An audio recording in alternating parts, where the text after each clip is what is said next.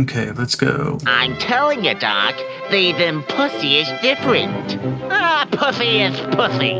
Just watch me. That was the wrong button. Interesting choice. I was like, that's not our great new theme.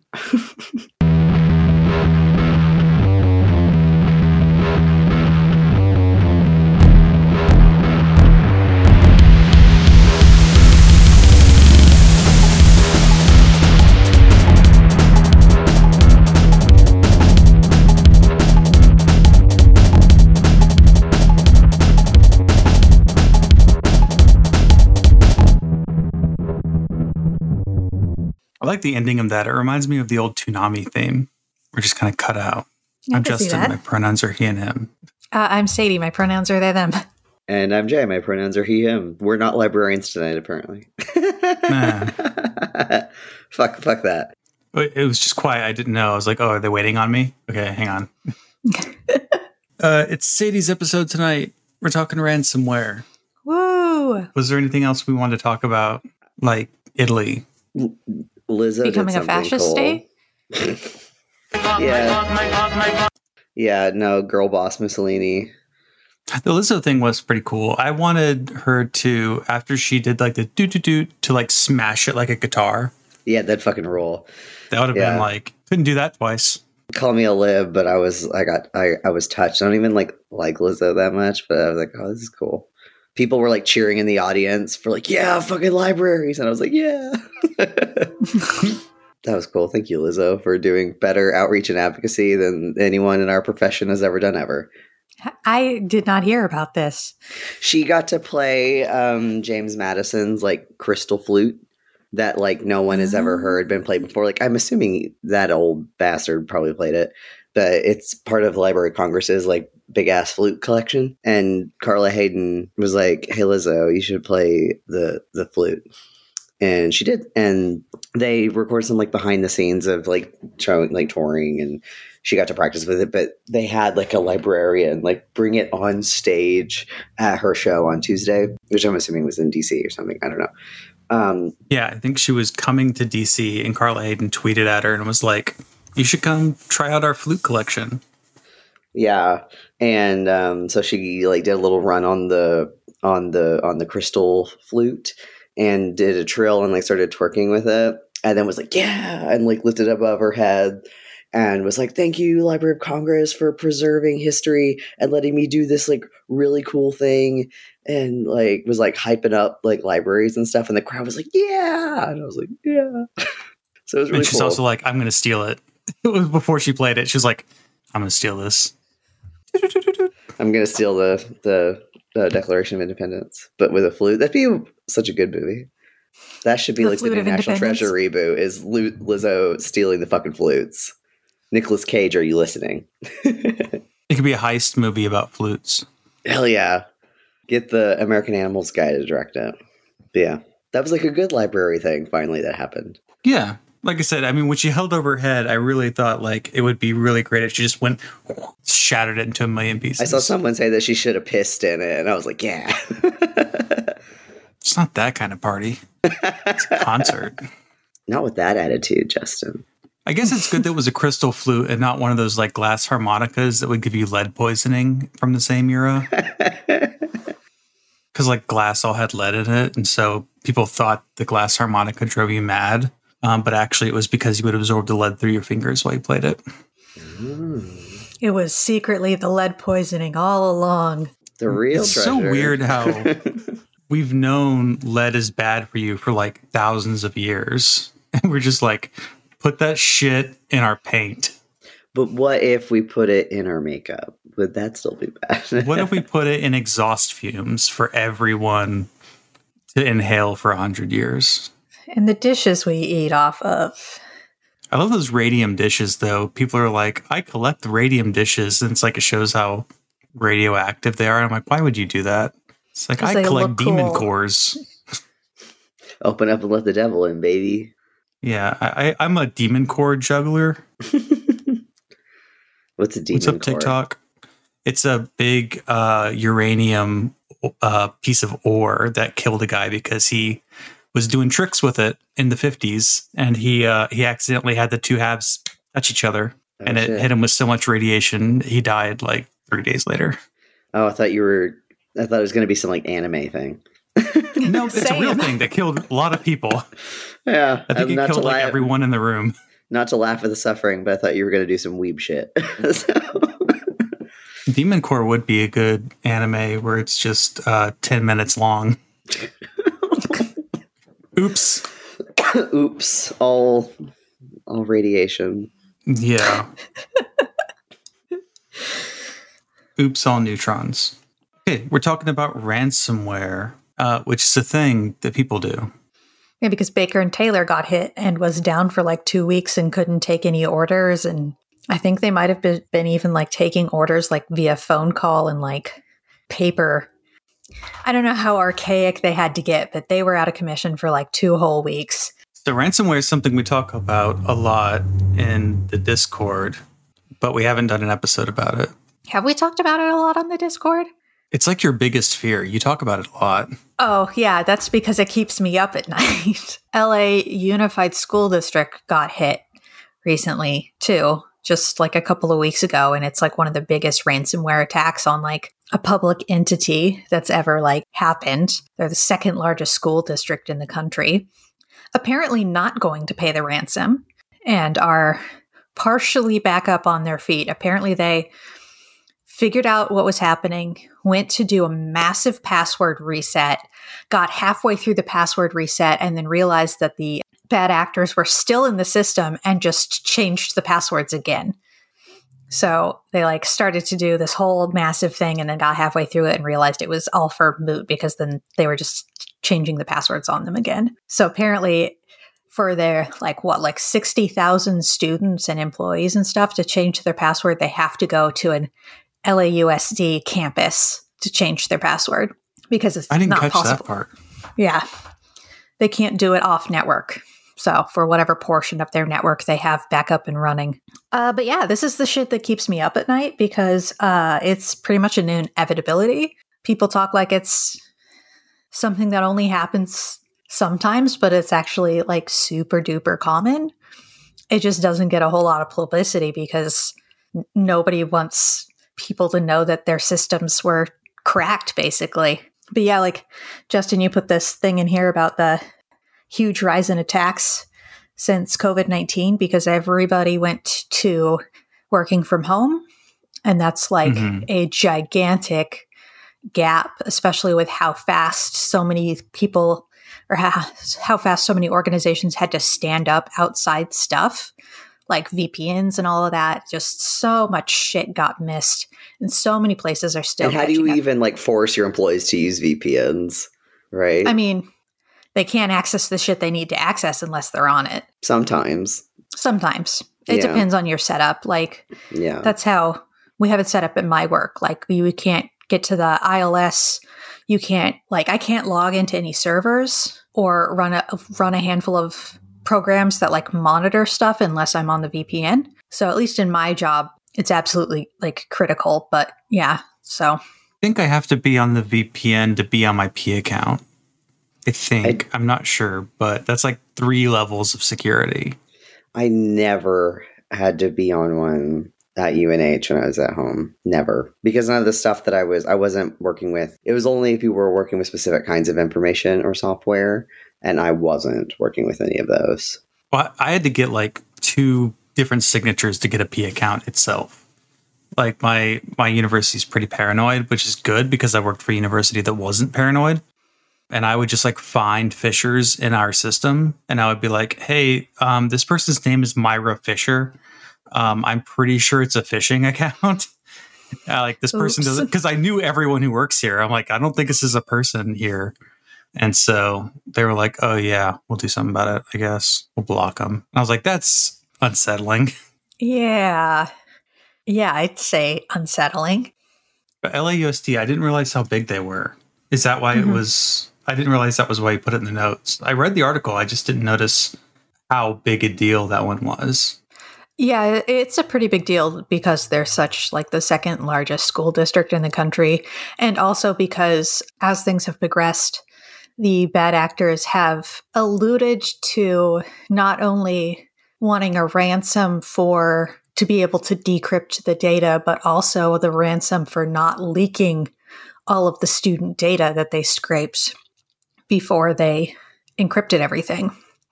So it's like a double double threat now, like of blackmail. You know, not only do you not have any of your shit, but you also now are going to, you know, have a massive breach of privacy and like data breach, but they're not going to pay the ransom.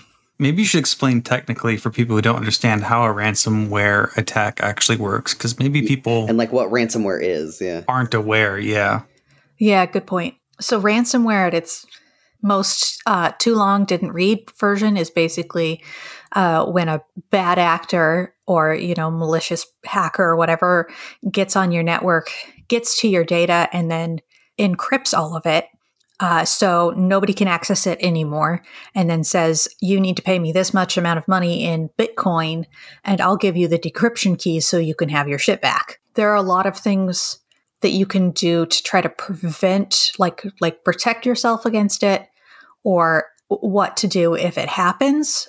So like having solid backups and not just one set of backups but backups of your backups and backups of your backups off site and i think it's the 321 rule where you have three copies of your backups. Now i'm trying to remember.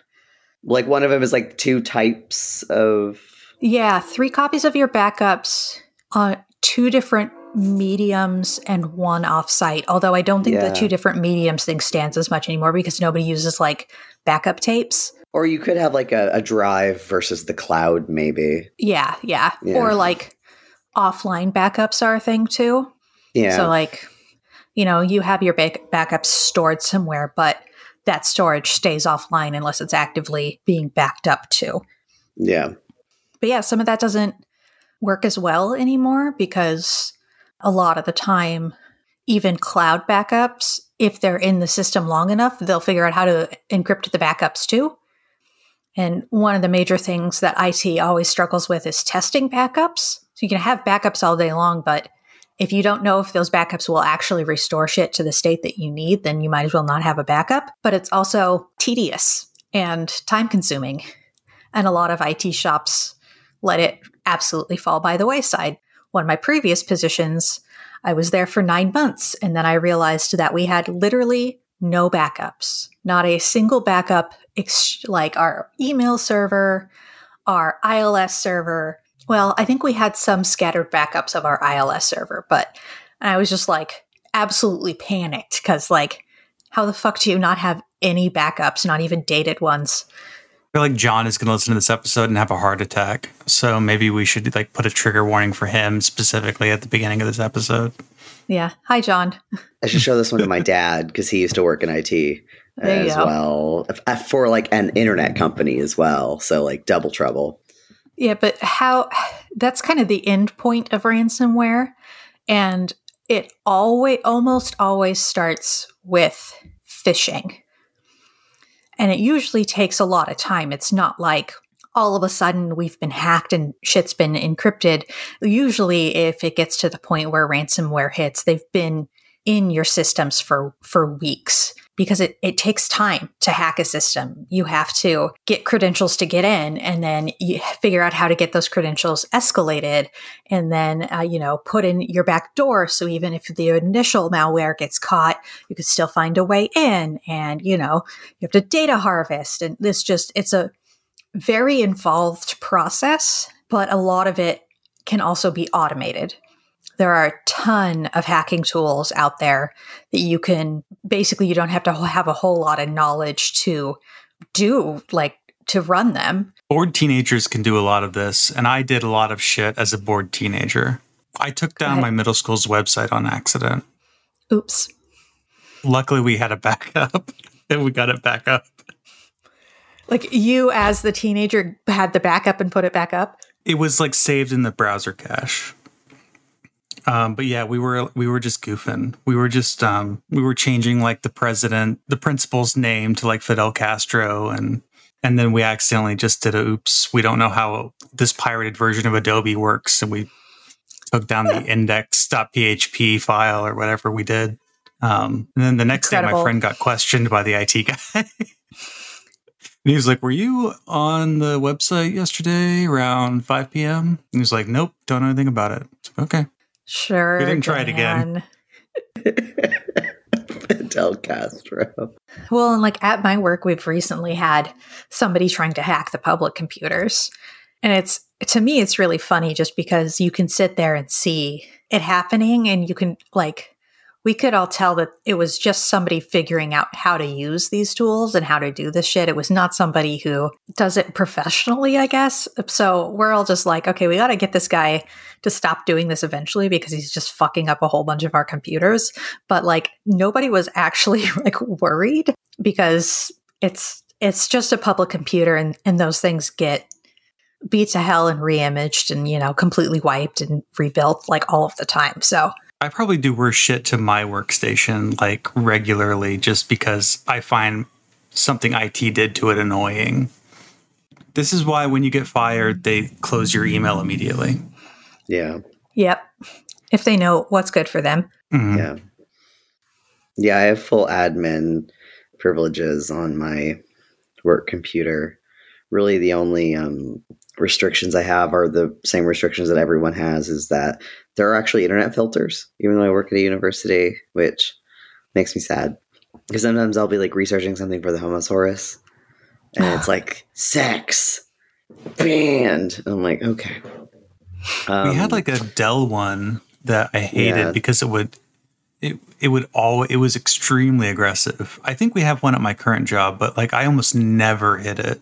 Yeah, Like it's got to be like a actually dangerous site yeah. to like pop up something. And then there's um for our email, and again, it's especially with with phishing because it, it's mainly through email that the phishing happens. Is we have this thing called Mimecast. I don't know if you've heard of it, Sadie. It like you can set it to certain levels of like restriction, and it will like quarantine things that you know don't fit what's allowed and then you have the ability to like block it allow it that one time or like permit it and like add the domain to the safe sender list basically which means i get so many emails a day because i'm on like the music library association listserv. Haha. and anytime it's a person i haven't added yet it's so fucking annoying. But also we have it set that it, it like really doesn't like external email addresses. So even if it's a student or a new applicant emailing from a gmail account it will block it that is that is one hyperactive email filter.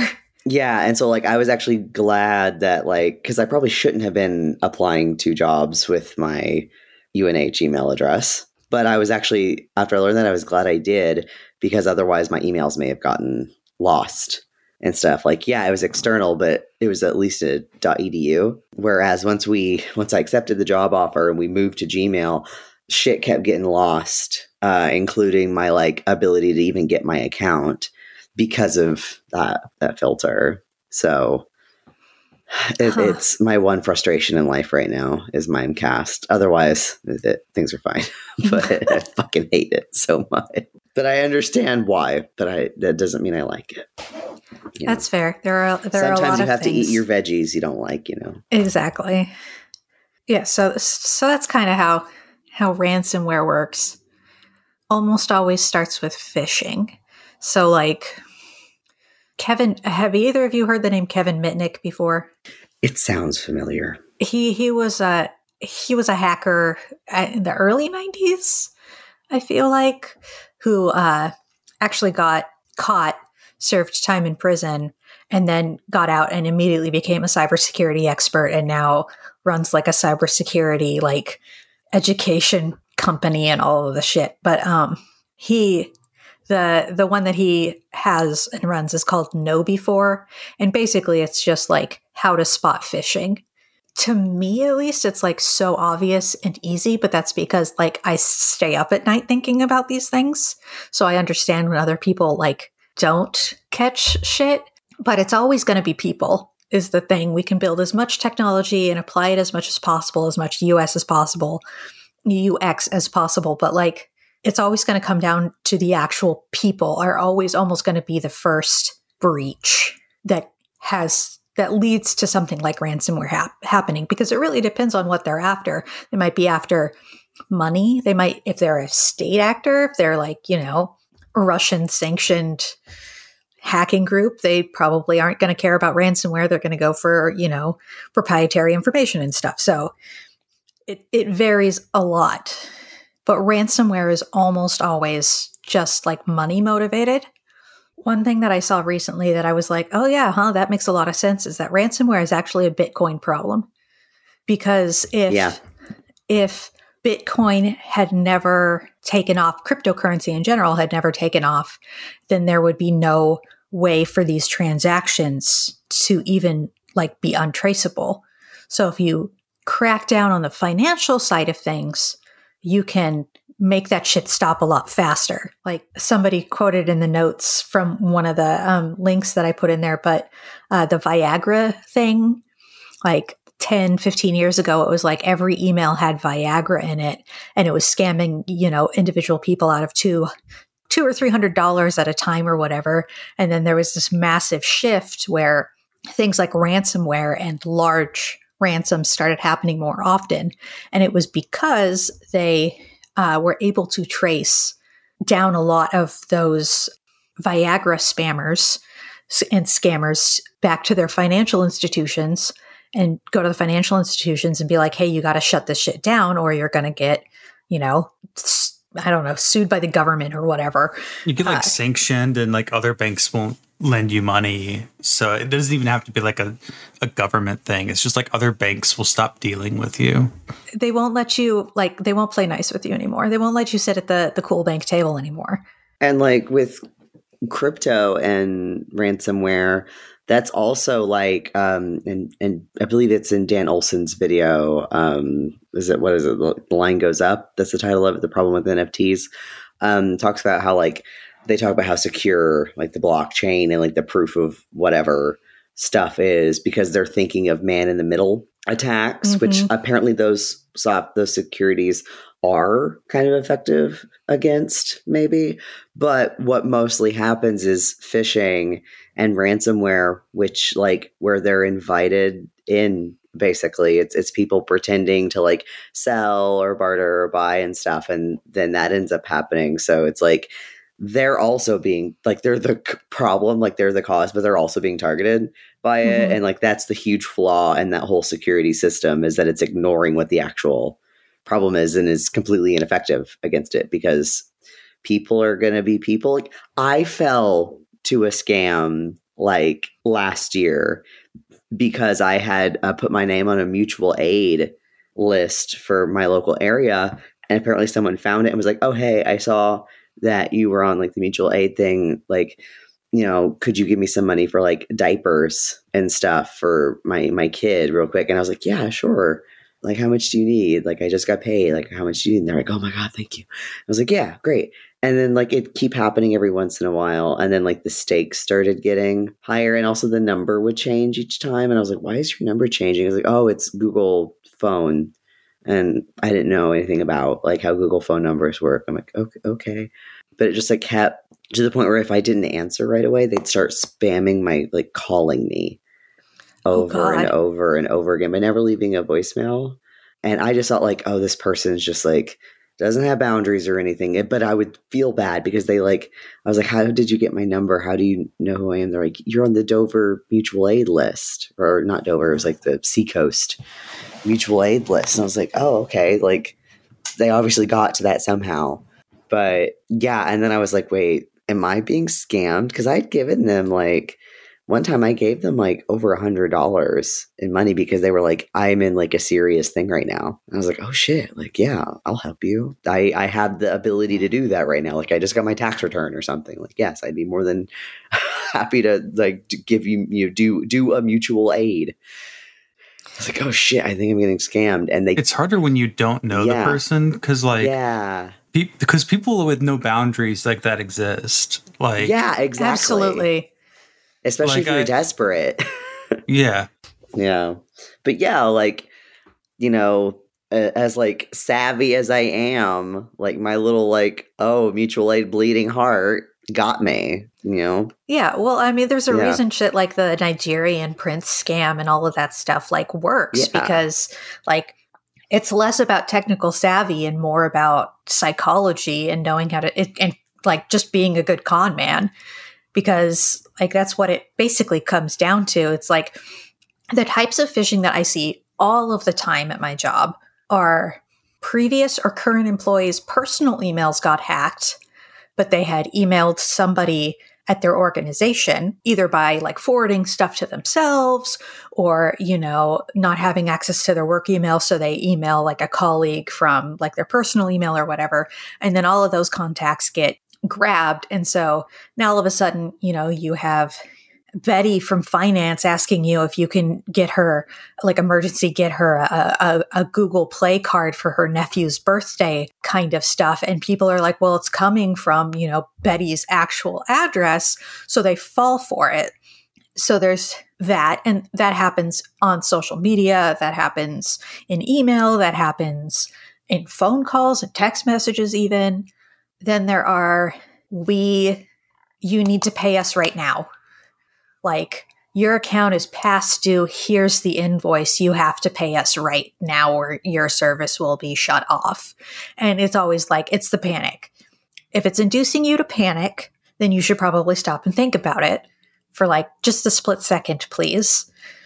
Or it's you have an email waiting for you so click this link and uh, like we'll release the email to you but what it's really doing is just harvesting your credentials when you plug it into like some rando web page that is created to look like Microsoft Outlook login page, right?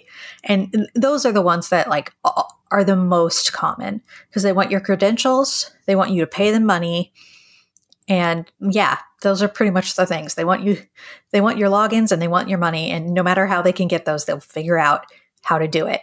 Or um we recently had a rash of, oh, hey, I need to check, I need to change my bank for my direct deposit. How and it's, it's it's almost payday. How soon can I change this? If I send you this information, can you like do it for me? And it got to the point where an employee actually lost a paycheck because it got pushed all the way through and their paycheck went to a bank that wasn't theirs and nobody realized that this had happened until after payday when the you know employee went uh, why didn't i get paid? And they went no you got paid. So that shit happens a lot too. And again like it escalates from like a couple hundred dollars to now you know going into thousands of dollars whole entire paychecks up to millions of dollars with ransomware it's not that the stakes are higher they're just aiming differently I guess is really kind of what it is. But yeah, those are super, super common avenues of phishing that I see tons of all all of the time. And half the time, if your email filter doesn't catch it, your users need to catch it.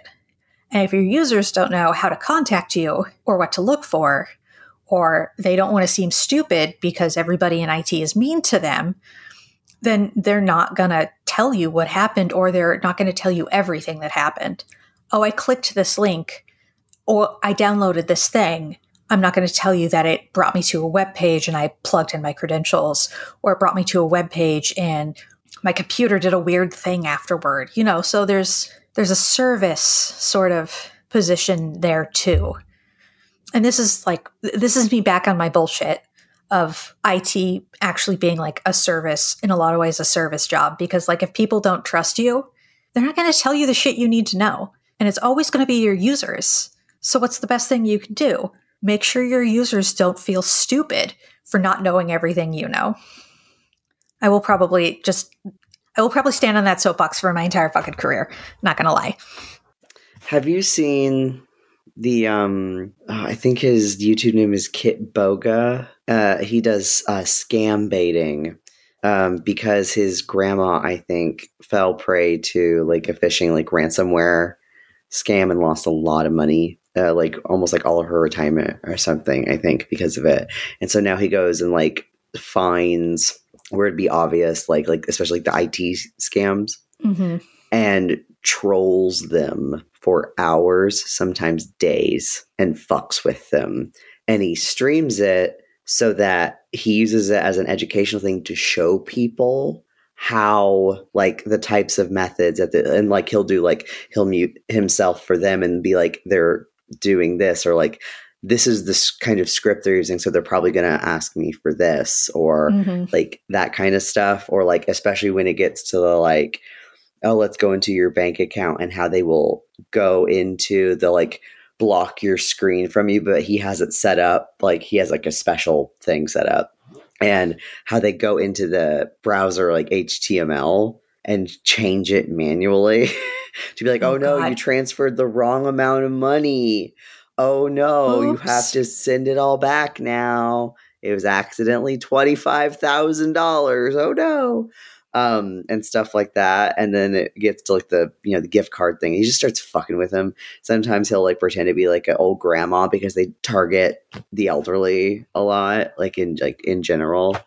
But yeah it, it was interesting to sort of learn all of the different like psychological methods um even out even outside of like the tech methods the psychological methods Oh, yeah. used in this kind of stuff It's it's like classic con kind of stuff, and the term for it is social engineering in like IT. Because have either of you ever watched Leverage? i have a friend who really likes it so i know Oh. a little bit about it yeah Basically, they're like a group of con men and whatever, and like almost everything they do is some sort of social engineering, figuring out how to get somebody to trust you for a second, so- shoulder surfing. Like so much of it has nothing to do with technology. and they call it social engineering so it, it sounds fancy but it is basically just knowing how to con somebody This is the show where they had a criminal consultant and the they were planning an episode and the guy goes, You're basically a criminal gang now. Like, this is what criminal gangs do. yes Like, you don't need me anymore because, like, you've just mapped out a plan exactly the way I would do it. yes So it I- sounds like a good show. i watched it's, most like, of it and i really liked it and there was like a reboot apparently there's good fan fiction for it apparently but yeah going Sorry, back it to was just I was so excited I knew something about TV because I never do. If it's not, I've like I've tr- I've watched the first ten episodes of Evangelion like ten times and I can never finish it. So like I don't I can never talk about TV shows. it's like the opposite of the american american animals like kids who were like we're going to learn how to heist from watching movies and meanwhile this tv crew is like actually figuring out how to plan a heist uh, through fiction on here on the notes i'm assuming it was you justin who put common targets and like email servers and then there's domain controllers which are basically control all of the logins and a bunch of the credentials and stuff for pretty much any Windows based like network system. You know, data servers, so like ILS databases or basically anything that has a personally identifiable information that a lot of like these hackers and stuff go for. But those are like the endpoint targets. The the actual targets are always the people first. I guess is is basically it. So it's like you could know what systems are eventually going to get hit, but that's not prevention. it has to go through people first to get there It has to go through people first to get there.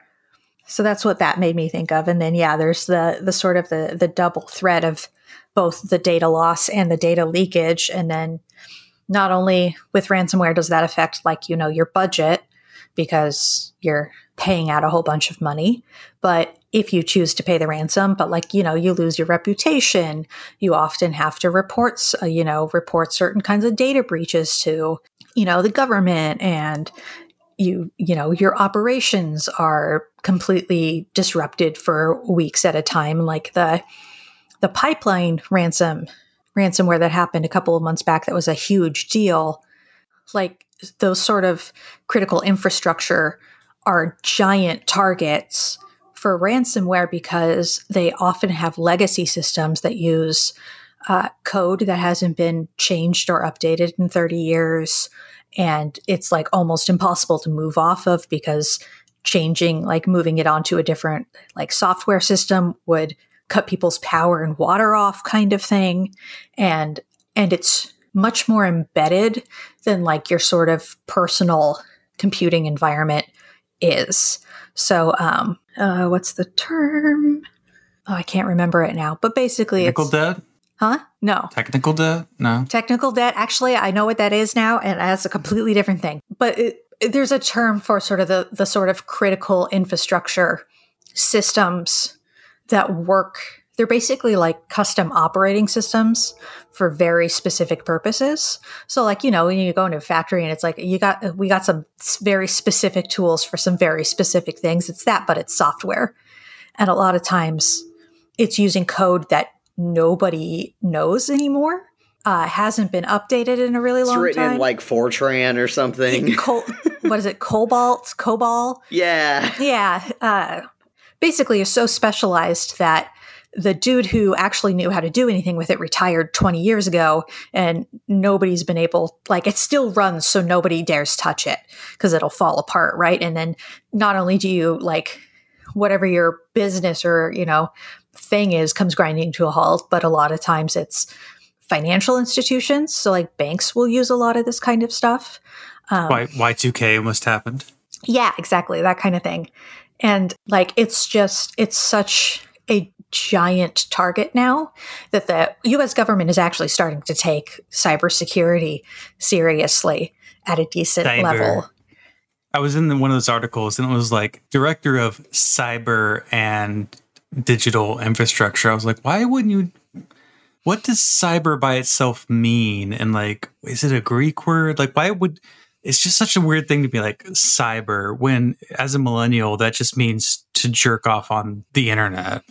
Basically, It's very funny yeah. to watch boomers talk about cyber just as a as a noun.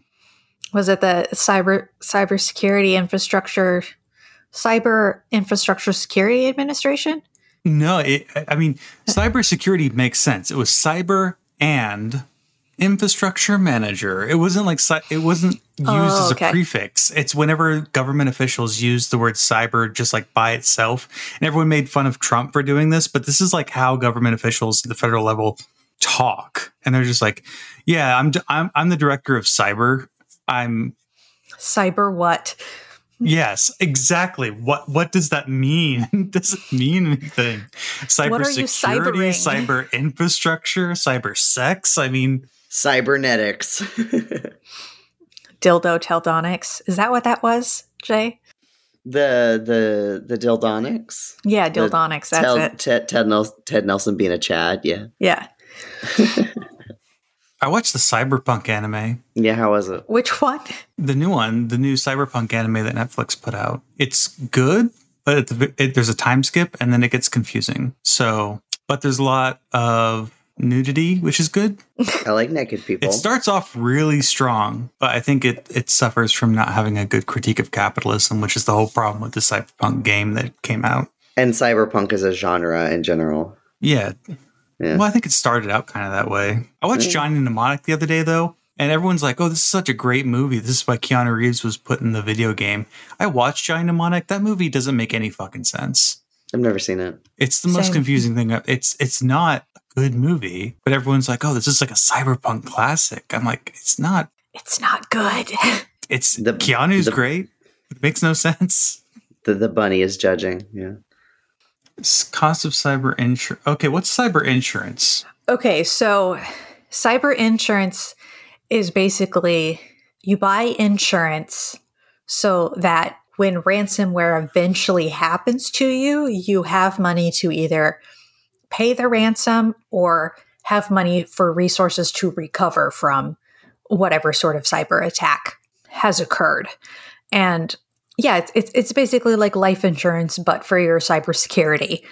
Except cybersecurity is a constantly changing thing in which it is almost impossible to accurately gauge risks like, you know, insurance is supposed to do. And also almost impossible to gauge exactly how much of it is going on in real time because there aren't regulations about reporting. There aren't concise concise ways to like know how much of these kinds of things are actually happening. So CISA, which I think is cybersecurity, cybersecurity infrastructure fucking whatever. It's a government thing. CISA. they like honest to god like came out with a report recently and they were just like we don't know whether or not ransomware is uh, getting better or worse. We literally just can't tell. And we're like the national security we're the the exact sort of administration that's supposed to know this kind of thing and they don't. So how do you measure insurance for a risk that nobody can predict or foresee? So basically all of these, you know, different organizations or businesses and stuff are either not able to buy cyber insurance because they're not big enough to have a cybersecurity program to begin with, or their cybersecurity insurance is so expensive and has so many stringent requirements that it's cost prohibitive. And uh, that's something that I've been seeing a lot, at least for the two libraries I have worked with worked for in the past year or two. So does everyone have this? A lot of people. Um, basically, any major organization is going to have it. Who's more likely to be targeted? A organization like major organization with the money to be able to get this kind of protection, or maybe smaller organizations that don't necessarily maybe have the budget to get this kind of insurance or something that might protect them against you know when this kind of stuff happens. Uh, that's part of what they can't really tell.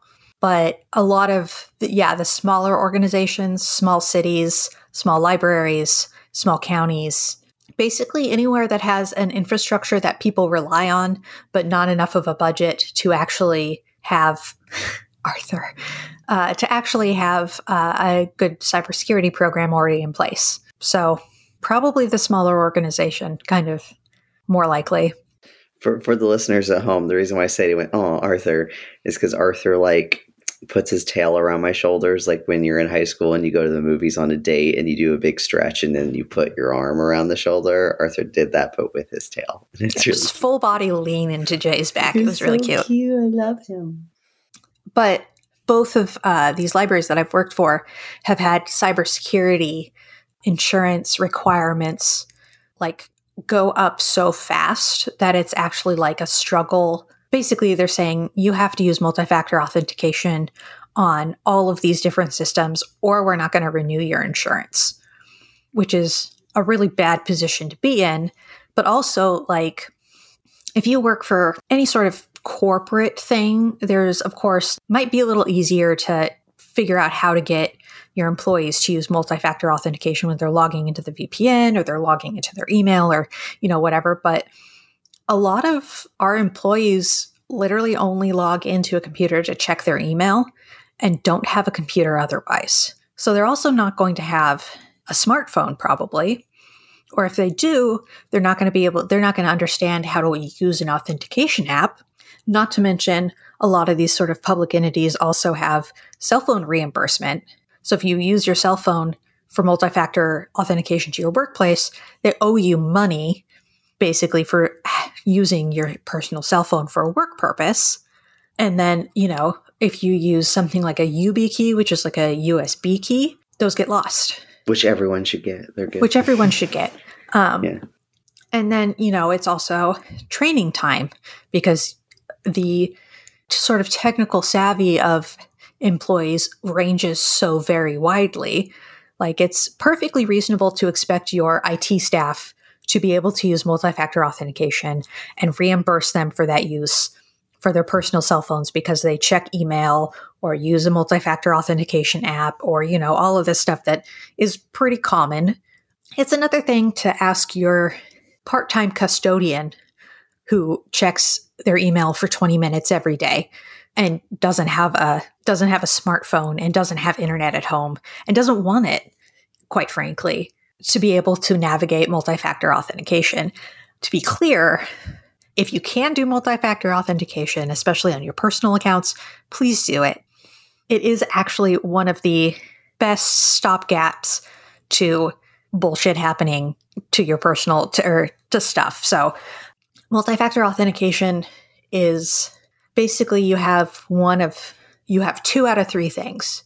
Something you know something you have or something you are. We all know passwords. That's always almost always the very first thing. And then the second thing is something you have. So like the way that like Google Authenticator or Okta or all of these other apps work is you have your phone. You have the app on your phone. It's not the it's not the app itself. It's the fact that you have it on a device that you're not currently using to log into. So like it wouldn't be multi-factor authentication if you were using an app on your computer that you also know the password to because it's just kind of redundant. It, it's not a separate thing. So, something you have or something you are, which is biometrics, which I think is completely, absolutely fucking scary for any organization to get into. But there are things like Windows Hello or, you know, fingerprint scans, all kinds of stuff that is possible as that like third factor for multi factor authentication. And that works really well in a lot of ways because that second check does stop a lot of things. So, like your email gets hacked, somebody's trying to log into your bank, your bank forces you to use multi factor authentication. You get a text saying, Hey, is this you? If so, click on this or put in your put in the code from your app and you go, That's not me. I'm not doing that shit. And so they can't get in. So to be clear, multi factor authentication is a good thing. It's just hard for organizations like libraries or like small cities or basically anything that has a constrained budget to really get off the ground in any sort of fast fashion. And most of the time, these cybersecurities are like, we won't renew these, these insurances are like, we won't renew your insurance next year. So you would have anywhere from a year to less to implement these things for your entire organization, which is just a, a massive undertaking. And you're probably already stretched thin on your budget and your staff time, anyways. Yeah, so cyber insurance keeps skyrocketing. The needs to, or the requirements for cyber insurance keep skyrocketing. And basically, the thing that you need is money. You need to pay for new systems and new subscriptions. You need to pay for staff to learn how to do it or teach how to do it. You need to pay for the hardware itself, like YubiKeys or, you know, whatever else it is. So it's just, it's escalating rapidly and there's no clear way out. I guess I'm, I'm not really sure if I had a point with bringing this up, but it's just one of those things where I'm just like, how can capitalism sucks? I mean, and like the fact that it targets libraries, because so often I feel like when you think of hacking and stuff, and I know this isn't technically hacking, I, I guess hacking's part of it. I don't know. But you think of hacking happening to organizations and people that have something worthy of being hacked, like where the data or what you can do with whatever system you get into is like the point. It's like it's of value. Whereas, like, if you think of library stuff, like, yeah, obviously there are potential, like, especially like any sort of financial security stuff in a library. But when I'm, you know, like, library ALA code of ethics is going to get mad at me for saying this.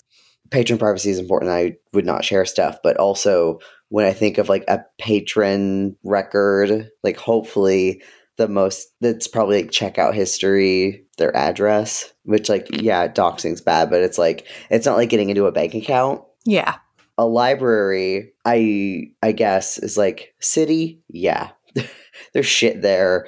And also like the types of systems that you have the access to if you hack like a city, whatever. But library, it's like it doesn't seem like it would be a target just because of the type of information and systems that are there.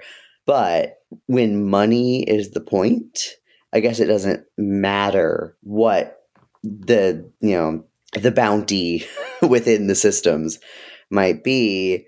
And if you know that it would be easy to get into the system because you might not be able to require the more strict security because when you think about maybe the level of literacy is a bad word, but like literacy and skill of these types of things that your average patron mm-hmm. might have. Yeah. I hope we're not giving people ideas. no, well, no, they already have.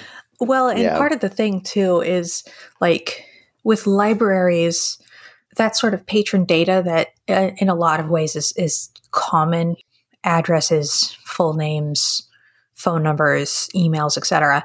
That is valuable in its own way because you can mm-hmm. take that large data set, sell it. Oh yeah. And yeah.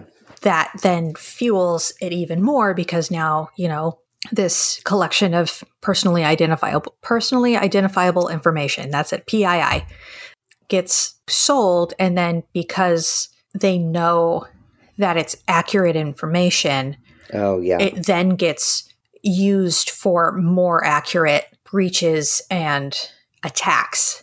So, like, Mm. if you don't know if this email and this person and this address are all the same thing and you're guessing, then it's easier to spot it as scamming than if you know all of those things align and you use that information to get somebody to trust you. You know what I mean? So, like, you yeah, have yeah, that makes a lot of sense. Oh yeah, no, I'm absolutely legitimately your bank because this is the address we have on file for you and this is the phone number we have on file for you and you know, you're able to cross-reference those data sets that are for sale and say, "Oh, well yeah, you purchased this off of your credit card." Like you may not know the actual credit card like number, but you can correlate that data and be like, "This is a credit card. This is a charge on your credit card that you had last year." And somebody will go, "Okay, well nobody but my bank would know all of that." Which just straight up isn't true. It's like when you ever have had to do like a, a background check Mhm. software thing or um even to like confirm like do like electronic check-ins for my doctor's appointments often one of the things that asks you is like which one of these addresses is like relevant to you or something it doesn't necessarily have to be the one you live at now but a But- previous one or The ones that are really annoying where it's like this is like a financial one, but it's like when did you take out a car loan? Was it 2015 or 2016? I was like, I don't remember. I know I've had this car for a long time. Well, and the thing is with that information, you can get that off of credit checks. yeah, Yeah, exactly.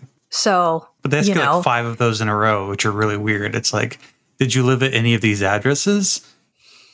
It's like those fucking tweets that are like, you know, like like the what would your like stripper name or something be? But Oh. it'd be like, yeah, what's your mother's middle? It's, you know, it's your mother's Yeah. middle name and it's the Yeah, street you grew up on and it's the name of your first pet. Yeah. yeah, the fish. And it's your tweets, password. Yeah, And it's your password. yeah. Um, and what's your social security number? I got what's that post going around on Tumblr? It's like, I don't want to know about your taste in music. I want to know what was your mother's maiden name. I want to Yeah. know what was the street you grew up on. I don't do what was your pet, talk. first pet's name? What's your password? But the multi-factor factor authentication thing is we've we create we we started with Duo authentication. Um, I want to say in 2019, maybe 2020, and now we have Microsoft authentication. And someone there was an email that had to go out to everyone, which was like someone got into our system because someone approved a two-factor authentication that they weren't actually doing which Mhm. sounds crazy, but I get them all the time on my fucking phone. And I Mhm. know my password hasn't really been breached. I change my password all the time. So someone's like still trying to change my password or something like that. And it's giving me multi factor authentications all the time. But if someone did have my password and asked me for a multi factor authentication, uh, and I just was saying yes to all of these things. Like I get them, you know, pretty randomly. Uh, someone I supervised was like, "Why did I get a multi-factor authentication request I didn't send?" I'm like, "I don't know, man. It just happens. Like, Yeah. don't say yes if it ain't you." Well, and LastPass, which is uh like a password manager, they recently had a breach into their development Mhm. environment, which then had a whole bunch of proprietary information stolen. That's how that ha- that's how they got in, is because they had somebody changing. They had the credentials of somebody who had access into the development environment. They had their credentials. They sent the multi-factor request. I forget exactly how it went. Like, we're able to intercept it and then change the password again. So basically, they were able to circumvent the multi factor authentication and then use that to get deeper into the development system and, and get the information that they wanted. And it had nothing to do with how strong like their encryption and and stuff was. Exactly. Yeah. And and cybersecurity is like it's about layers. It's it's about having a a moat Ogres around a like fortress with archers on top kind of shit. Yeah, it's like an onion. Um it it really is like there is absolutely no one thing you can do that will make you secure for a lifetime or you know even secure for 2 days. It's just as fast as we are finding ways to secure things. People are finding ways to undo that. So, the very best thing that you can do is have a lot of ways to secure your information. But one thing I wanted to talk about too was, um, especially for any sort of public entity, security systems are massively expensive. When you buy like a hardware firewall, like an app appliance, which you have to have to have any sort of like security over your internet traffic um, coming in and out of your network. Not only do you have to pay for the hardware, you also have to pay for uh, support and subscription for the hardware. So, like, you get you're getting all of the latest updates to your antivirus signatures and, and, all of that stuff. So there's a lot of ongoing costs on top of hardware costs, which hardware costs, a lot of them are covered by um, things like E rate, which make it a lot easier for the compromise for the filtering compromise, which we have discussed many times. That's how they get you with the cop shit. That's how they get you with the cop shit. No, this is also how they get you with the cop shit. Because when you can get decent security systems or decent security help, a lot of the times it's coming from places like the Department of Homeland Security, which CISA sure. is like under that umbrella. And they basically run all of uh, a bunch of the infrastructure and election security stuff um, in the entire country. But how do they get their information? They get it from fusion centers, which is cop shit. What's a fusion center? A fusion center is a. It's like some Sailor Moon stuff. Yeah, it's um, it is basically a multi-agency hub for things like the like the uh, Department of Homeland Security, FBI, state, federal, local authorities, basically to compile all of their cop shit data and surveillance data and be able to use it for cybersecurity mm. purposes. But so much of that data is surveillance data. Like fusion centers are where bad bad shit happens, right? But at the same time, like as a library, we get a ton of information from the State Fusion Center on what IPs to block and what we should be watching out for. So it's like being a public entity and and a lot of these services too are discounted or free for some sort of governmental entities. So like we can get like libraries can get discounted network security basically keeping track of things at the boundary between your like internal networks and the internet and keeping that traffic and being able to bounce off known like risks. So if it's coming from an IP or a URL that like is known to be like malware, they'll just bounce it and not let it through, which is great for your cybersecurity. But that also means that the organization that is doing that for you has access to a record of all of your internet traffic that's coming into your network. It's like a constant, like, it's like a double edged sword because you can get help from the government, but at the same time, place things like the Department of Homeland Security and libraries, you know, missions to be advocates for privacy are like in direct conflict with the exact kind of pl- thing where you can get help. For the longest time um, at my previous job, ransomware keep me up at night. I had the phone number for a uh, the CISA Security Operations Center on a post-it note on my monitor at work because if ransomware hit, there was no guarantee I would actually be able to look up that phone number. And it's like you got to call your cybersecurity insurance, and then you got to call somebody to come help you out because you don't know how to do it yourself. Because you're just an IT administrator, you're not a cybersecurity forensics expert, and that's the kind of shit you need to know how bad the breach is, how long it's been going on, how to bounce back out of it, and how to recover.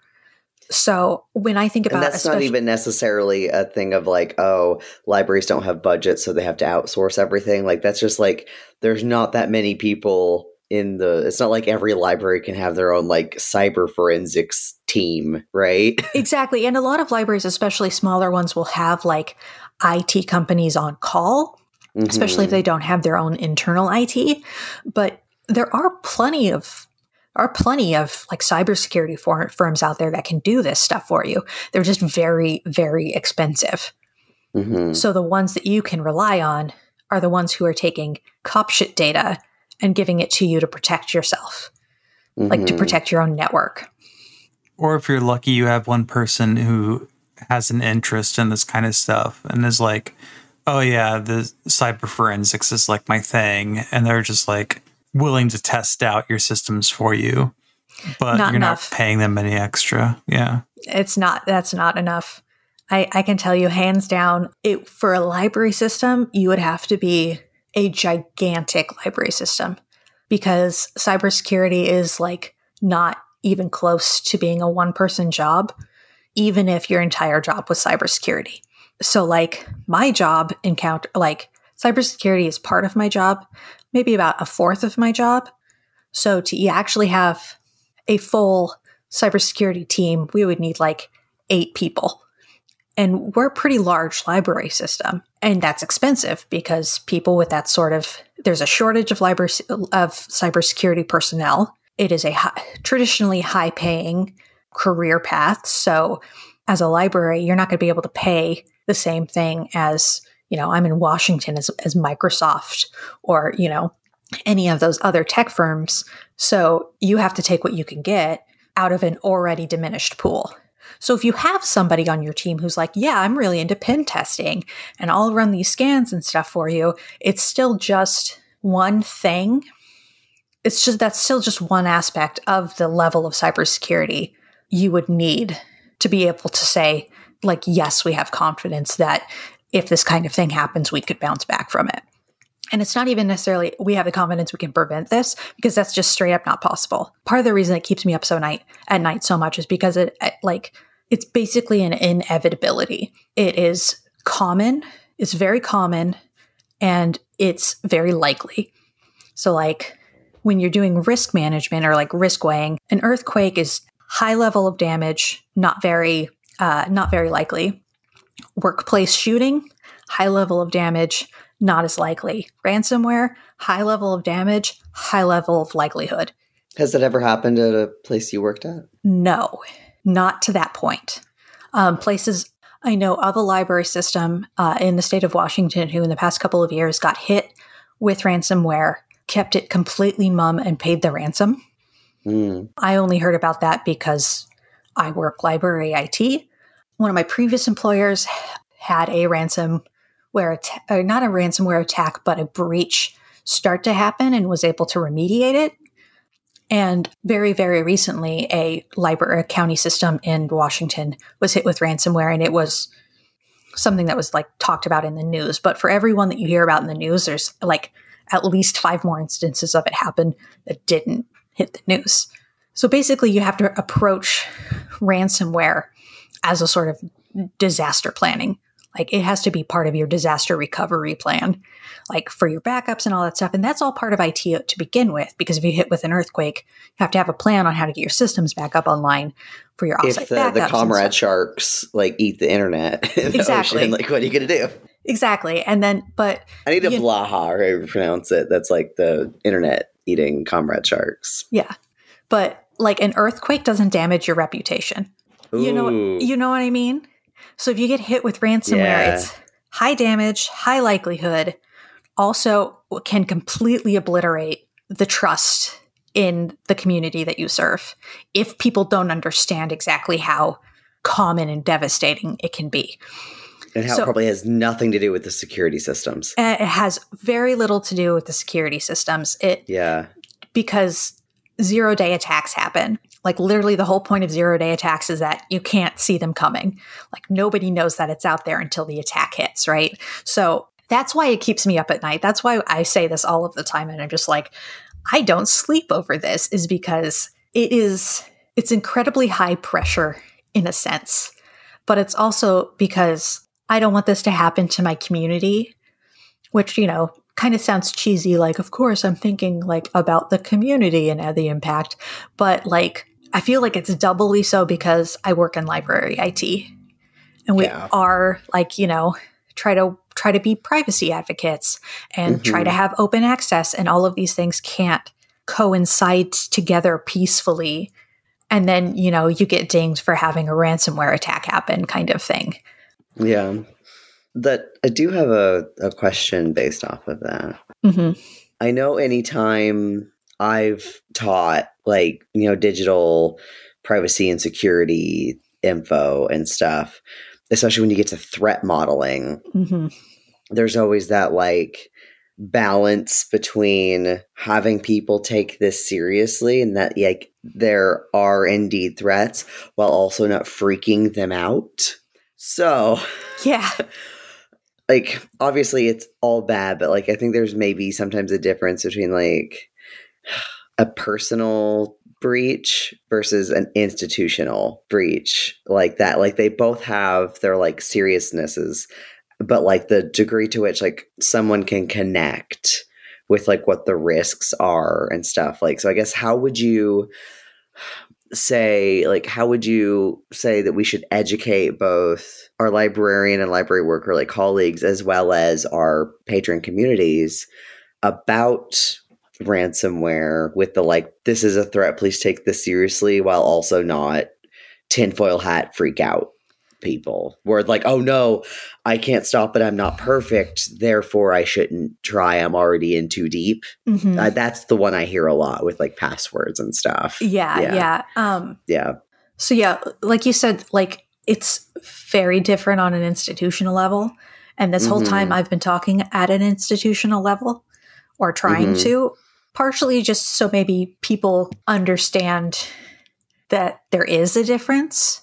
hmm Because I feel like a lot of what we hear in the news and stuff about ransomware attacks and all of this stuff happens at this institutional level, but then people sort of retroactively apply it to their personal, right? So there's like a factor of freak outedness there that just straight up doesn't apply to a like a, an individual. yeah And so, like, I would think of those as different spheres, at least when I have, like, gone into privacy and security with, like, staff trainings or with providing resources to staff to provide to patrons towards sort of within IT orientation. Like, you have to understand the level that you're trying to speak at. hmm So like this whole episode I've been talking at like an I an IT level. Most of this stuff that keeps me up at night is not actually anything that most individual people need to worry about. I'm worrying about it so people don't have to worry about it, right? And so, uh, and this also just comes back to IT workers not treating their users like they're all stupid because you have to know how to teach well and separate out what's relevant from to you from what's relevant to your staff person that you're trying to teach or the you know staff person that you're trying to teach who's trying to teach a patron because it does vary so wildly. Hmm so when I talk to staff, I try to I, I try to approach it as practical as possible, I guess, when it comes to what staff can do to keep the institution safe when it comes to cybersecurity. So like things like changing your password, you know, a lot of the sort of basics that we teach people. But also things like I was just having a conversation about this with one of my coworkers, not sort of crossing your your work and your personal domains. So if you use a password at work, the advice you'll hear from an IT person is don't repeat any of your passwords. Use a password That's not manager. realistic. Yeah. Don't repeat any of your passwords. It's completely unrealistic for your average person, right? But that's the advice an IT person would give you. So recognizing that that's not that's not practical for your average user and then figuring out what is practical. So I would I would tell people, you know, if you reuse passwords, don't reuse them in work and in your personal life. Have a set of passwords for your work life and a set of passwords for your personal life.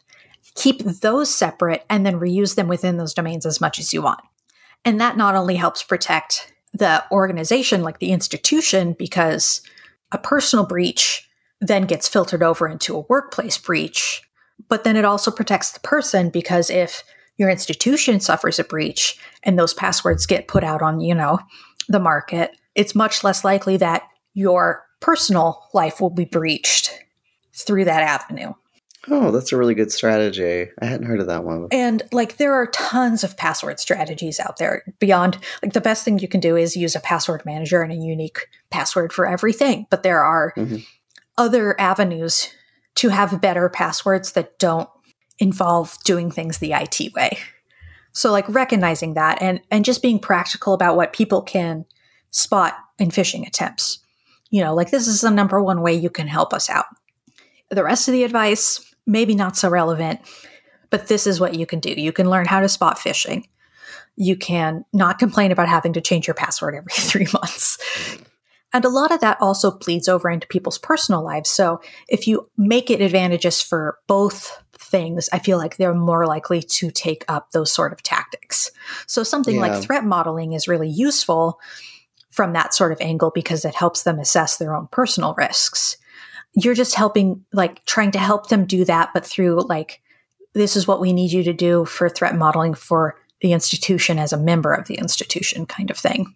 hmm And then with like staff who are then teaching patrons, a lot of that I haven't done like a training for staff on how to like come across like how to teach these sorts of concepts to like patrons because patrons vary so wildly. There you'll have the dude who insists absolutely insists he talked to an IT person about this because you're being hacked right now which is absolutely not happening. And then there's the person who you know struggles to to log into a computer kind of deal. And i would say there it's just it's about resources. It's about knowing how to guide your patrons to the correct resources. And if that means Mhm. you take a sort of threat model approach to it to help the patron figure out what they are concerned about and what they need to guard against the most also reminding them that even the smallest that because security is so concentric and like has so many layers that even small things can really help. And I, I know we've talked about this with privacy stuff with like Callan and Allison and you know that sort of thing too. It's it's like literally any step you can take is a good step. hmm It, even if you haven't changed your password to your main email in 15 years, changing it today is better than continuing to not change it. You know, You're never like too far gone. you're never too far gone. Like Yeah. you can recover, you know? Like even if everything goes to shit and like Mhm. you have identity theft happen or you have ransomware happen or you you lose a thousand dollars to a scammer, you can always reach a decent baseline. hmm So much of it is like prevention. So like a lot like, you know, privacy, like the little bit of knowledge and action can go a really long way. And asking questions, knowing who you can ask questions to, find your approachable IT person who can help explain things in a way that doesn't make your head catch on fire. Don't cross your personal and work domains.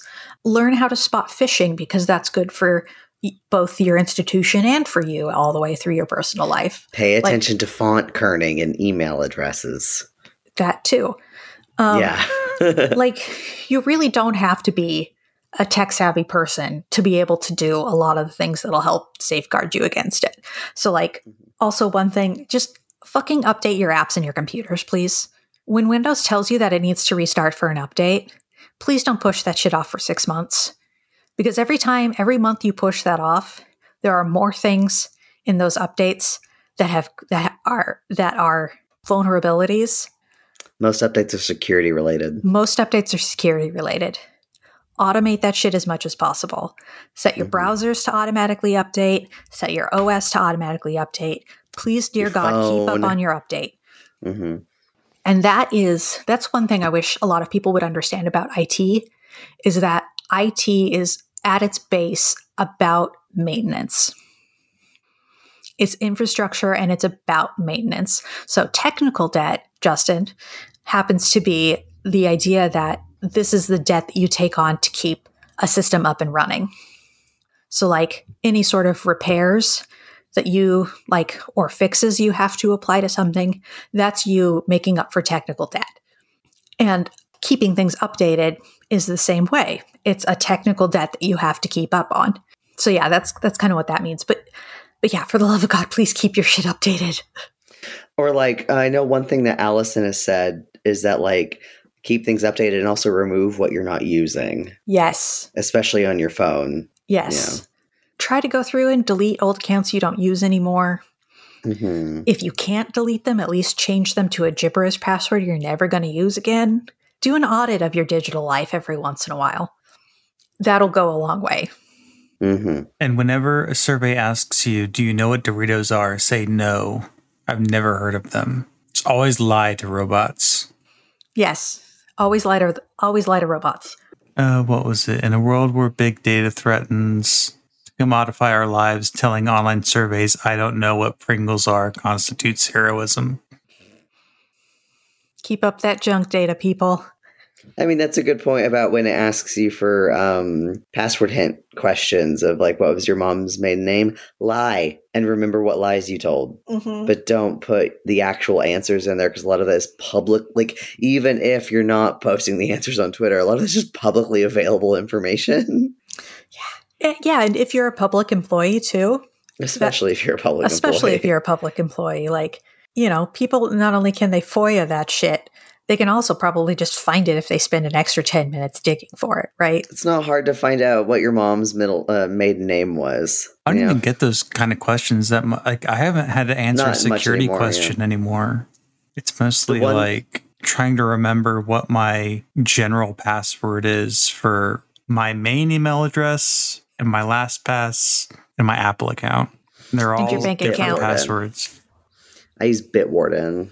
Please use a unique password for your bank account. I think it's probably just a gibberish thing. I know one thing my bank account doesn't.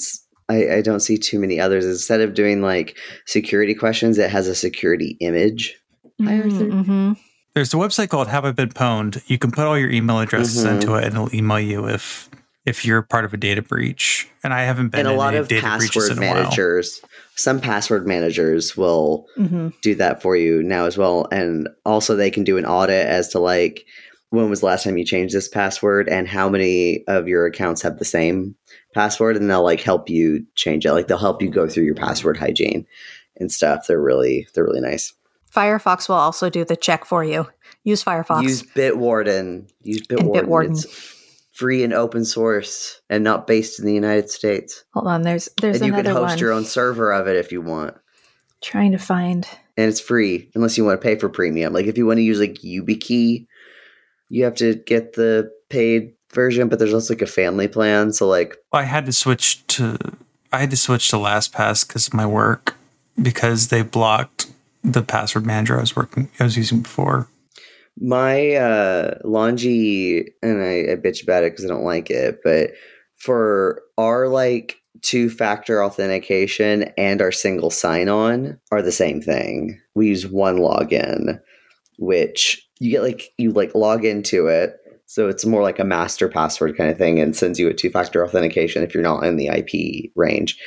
And then you go in and then there's all these like tiles which you click and then those have like a randomly scrambled password in them but then like that's how you get in. So it's like a password manager single sign on because you can also like add accounts that aren't the ones created by the school. But i also don't like this because it makes it hard to like link to resources and also it doesn't really work a lot with like library systems that are expecting like EZproxy or you know OpenAthens or something but the fact that like the two factor authentication and the password manager which i don't use it for that i still use bitwarden and are like single sign on they're all the same so it's one less thing for the students to have to download hmm That's kind of the the idea behind that's the single song.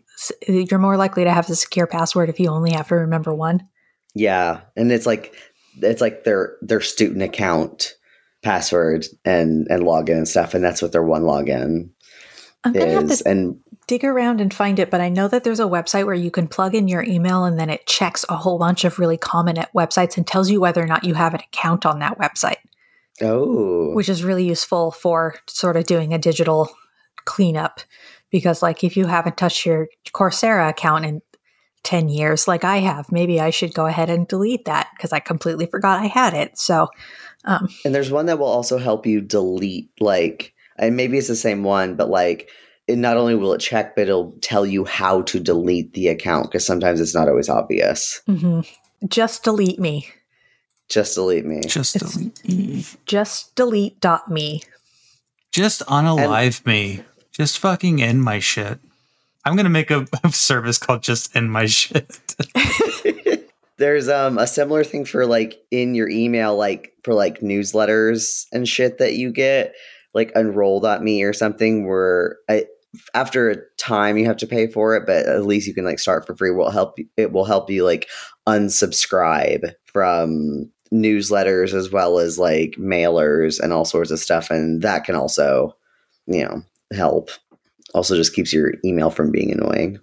Yeah, fellow fellow transes out there who have done a legal name change that doesn't even if you went did like your social security and whatnot that doesn't mean it got changed everywhere um, especially in like records and stuff. So you might even if it sucks you might also want to check under your dead name first step if you ever Mm. have to do that I, I have to do that sometimes especially like i still haven't changed my name on one of my credit cards because they won't let you do it online and i have adhd so that th- that means it's not getting changed and um, my birth certificate hasn't been changed. Um, one because I don't want to, but two because I was born in Ohio, and apparently it's real hard to do it there. And like I haven't changed my name on my degrees or anything, so like check check both um, if, if you have. I mean, anyone who's changed their name, even if it hurts to do it, just like rip it off like a band aid. Uh, yeah, but I, I have a whole OneNote full of useful uh, digital security and privacy links. So uh, hit me up if y'all, if anybody wants. Which, like, shout out to like Library Freedom Project and a ton of the guests on here. And I'll, like, I didn't come across these on my own. I guess is what I'm trying to say. Yeah. I made like a GitHub repo with a bunch of that I made when I was doing like in 2020 in the summer when like protests were happening. There was like a local activist group that I did a, a little training for, and I made like a GitHub repo of like digital security and like protest security resources. So like GitHub repos because just markdown files and you know plain text to download and stuff. So that's also an avenue. But I know people hear GitHub and get scared. So Okay. Well, we should go. It's been two hours. Good night.